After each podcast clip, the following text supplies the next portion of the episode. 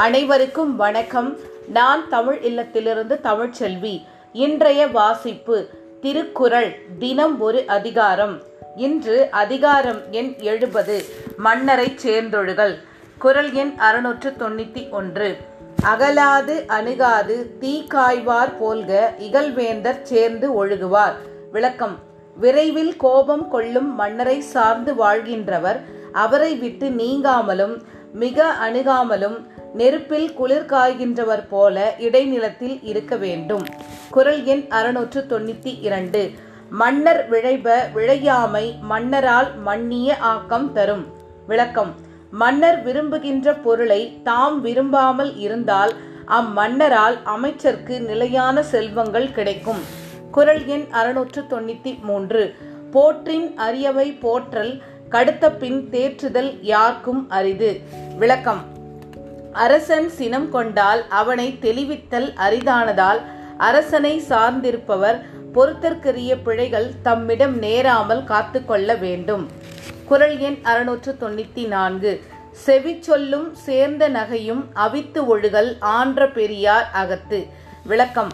வல்லமை அமைந்த அரசர் அருகே இருந்தால் காதோடு காதாக பேசுவதையும் பிறரோடு சேர்ந்து சிரிப்பதையும் நீக்க வேண்டும். குரல் எண் அறுநூற்று தொண்ணூத்தி ஐந்து. எப்பொருளும் ஓரார் தொடரார் மற்று அப்பொருளை விட்டக்கால் கேட்க வரை விளக்கம். மன்னன் மறைபொருள் பேசும்போது எப்பொருளையும் உற்று கேட்காமல் தொடர்ந்து வினவாமல் அப்பொருளை அவராகச் சொன்னால் மட்டுமே கேட்டல் வேண்டும். குரல் எண் அறுநூற்று தொண்ணூத்தி ஆறு. குறிப்பறிந்து காலம் கருதி வெறுப்பு இல வேண்டுப வேட்பச் சொல்லல். விளக்கம். மன்னனிடம் ஏதாவது சொல்ல வேண்டுமானால் அவரது உள்ள குறிப்பை அறிந்து காலத்தை கருத்திற்கொண்டு அவருக்கு வெறுப்பு தராத சொற்களை அவர் விரும்புமாறு சொல்ல வேண்டும். குரல் எண் அறுநூற்று தொண்ணூத்தி ஏழு. வேட்பன சொல்லி வினையில எஞ்ஞான்றும் கேட்பினும் சொல்லாவிடல். விளக்கம். மன்னன் விரும்புகின்றவற்றை மட்டும் சொல்லி பயனில்லாதவற்றை ஒருபோதும் சொல்லாமல் விட்டுவிட வேண்டும். குரல் எண் அறுநூற்று தொண்ணூத்தி எட்டு. இளையர் இனமுறையர் என்று இகழார் நின்ற ஒளியோடு ஒழுகப்படும். விளக்கம்.